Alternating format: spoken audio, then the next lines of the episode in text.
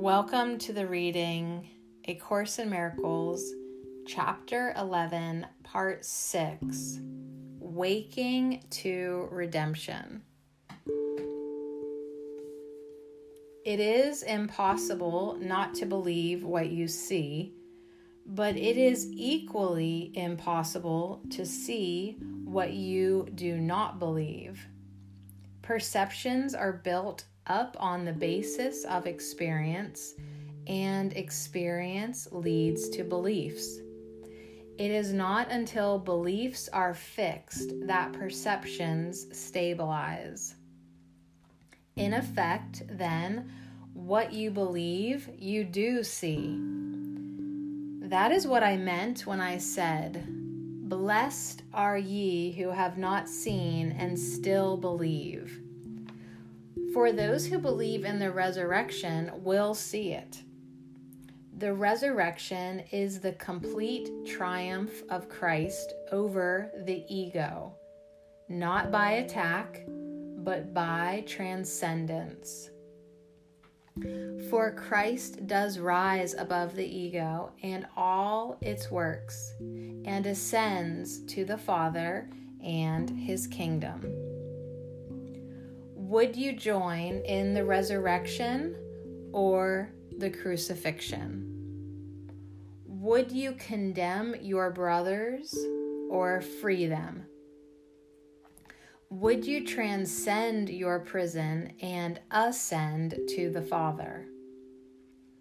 These questions are all the same and are answered together. There has been much confusion about what perception means because the word is used both for awareness and for the interpretation of awareness. Yet, you cannot be aware without interpretation, for what you perceive is your interpretation. This course is perfectly clear. If you do not see it clearly, it is because you are interpreting against it, and therefore do not believe it. And since belief determines perception, you do not perceive what it means and therefore do not accept it. Yet, different experiences lead to different beliefs, and with them, different perceptions. For perceptions are learned with beliefs, and experience does teach. I am leading you to a new kind of experience that you will become less and less willing to deny. Learning of Christ is easy, for to perceive with Him involves no strain at all. His perceptions are your natural awareness and it is only the distortions you introduce that tire you. Let the Christ in you interpret for you. And do not try to limit what you see by narrow little beliefs that are unworthy of God's Son. For until Christ comes into his own, the Son of God will see himself as fatherless. I am your resurrection and your life. You live in me because you live in God.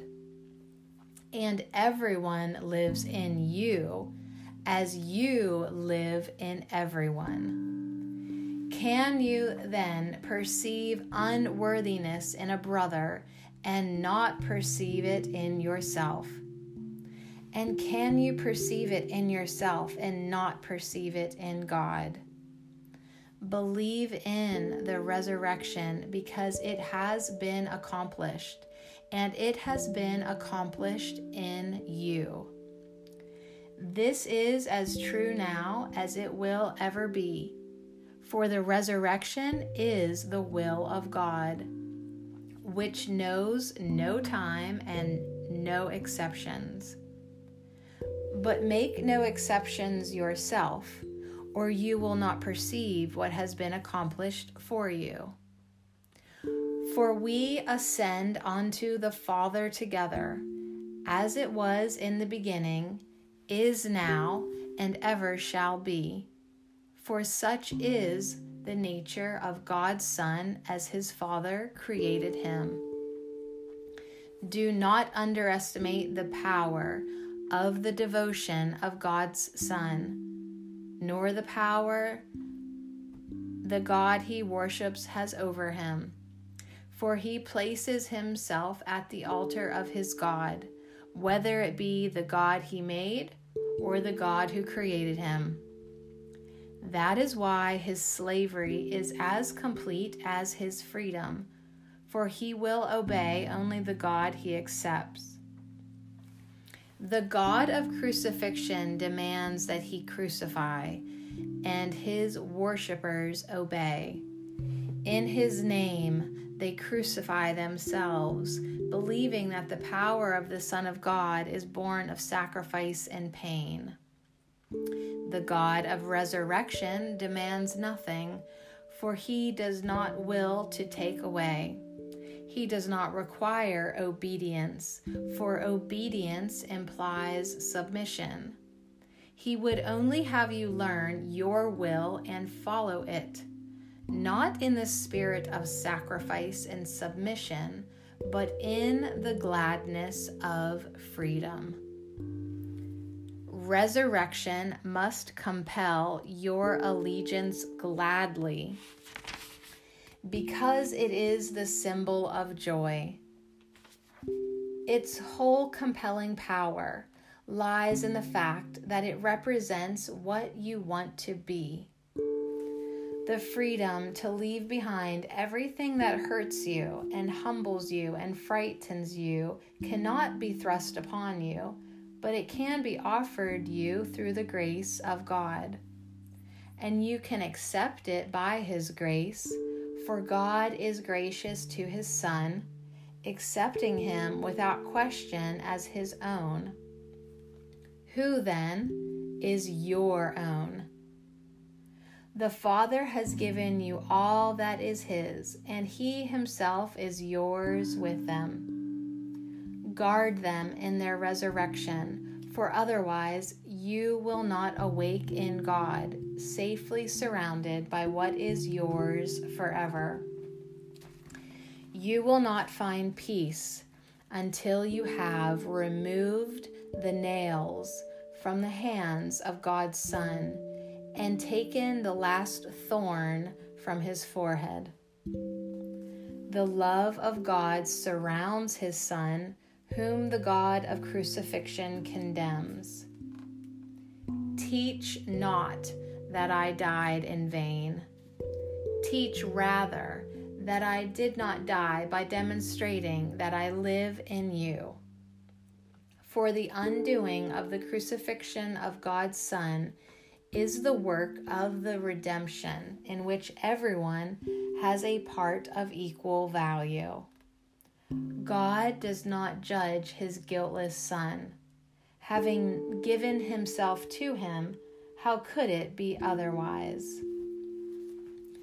You have nailed yourself to a cross and placed a crown of thorns upon your own head. Yet you cannot crucify God's Son, for the will of God cannot die. His Son has been redeemed from his own crucifixion, and you cannot assign to death whom God has given eternal life. The dream of crucifixion still lies heavy on your eyes, but what you see in dreams is not reality. While you perceive the Son of God as crucified, you are asleep. And as long as you believe that you can crucify him, you are only having nightmares. You who are beginning to wake are still aware of dreams and have not yet forgotten them. The forgetting of dreams and the awareness of Christ come with the awakening of others to share your redemption you will awaken to your own call, for the call to awake is within you. If I live in you, you are awake. Yet you must see the works I do through you, or you will not perceive that I have done them unto you.